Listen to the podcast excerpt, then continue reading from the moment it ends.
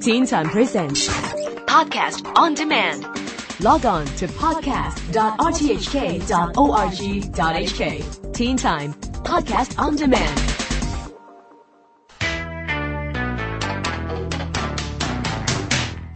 Welcome back to the Teen Time Science blog. I'm Neil Chase. For the last week, politicians in the Danish capital of Copenhagen have been debating climate change and the effects of global warming. We can only hope that some positive measures will come out of the summit, even though some people in some countries still deny that global warming is actually happening at all. But in a new study of greenhouse gas emissions in Brazil, the news is not good. The problem is that cattle ranchers clear vast areas of the Amazon rainforest to instead breed cattle. The loss of the rainforest means that less damaging carbon dioxide is absorbed by the trees, and that is made worse as the process of raising cattle creates more methane, which is also a damaging greenhouse gas. Scientists estimate that cattle ranchers in Brazil produce about 1 billion tons of carbon gases each year. This equates to about 300 kilograms of carbon emissions being produced for each one kilogram of beef raised in Brazil. A huge number, and one that will only get worse with more loss of the rainforest.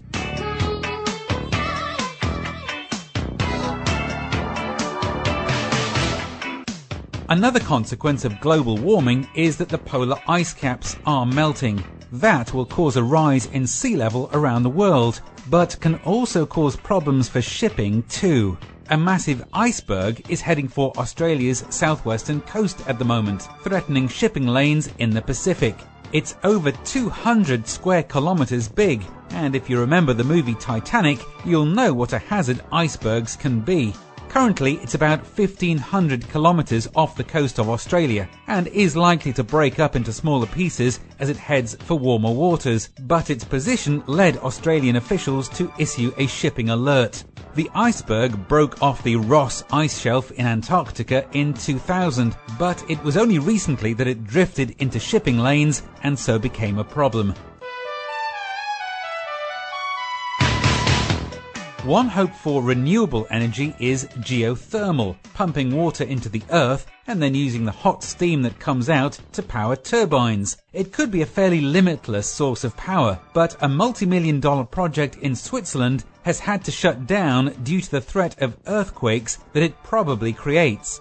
The tectonic plates that make up the Earth's crust are always moving and always under pressure, so that once you drill into sensitive points, it is possible that the release of pressure could cause an earthquake. Although other geothermal projects around the world haven't had the same adverse effects, the closing down of this project is a serious blow to the hopes of environmentalists who believe that advanced geothermal energy could substantially cut the world's use of greenhouse gas creating fossil fuels.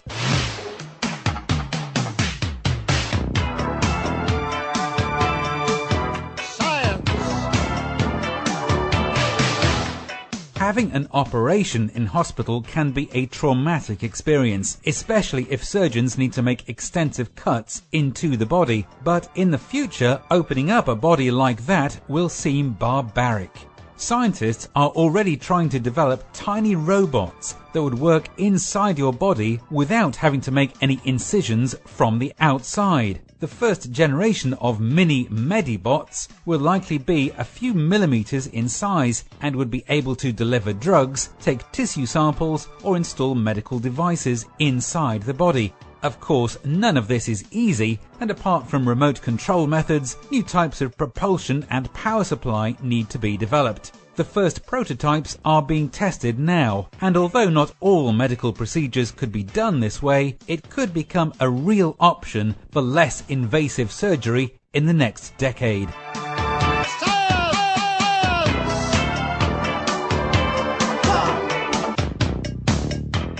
One of the most wonderful but least understood things in nature are the songs that whales sing.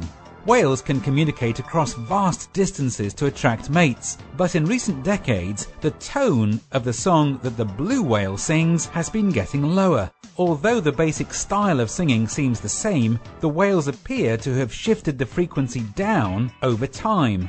This might be a result of more man-made background noise in the oceans, but it might also be because there are more blue whales around now than there were a few years ago. In the heyday of commercial whaling in the last century, as blue whale numbers plummeted, it may have been advantageous for males to sing louder, higher frequency songs to attract a mate over longer distances. But now, with numbers increasing again, it's perhaps more effective to attract a mate by singing lower and quieter because the messages don't have to travel such long distances. Or maybe because female whales find it more romantic. I'm Neil Chase, and that's it for the Science Blog for another week. See you again next time.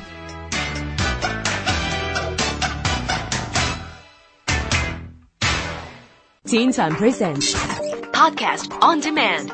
Log on to podcast.rthk.org.hk. Teen Time Podcast on Demand.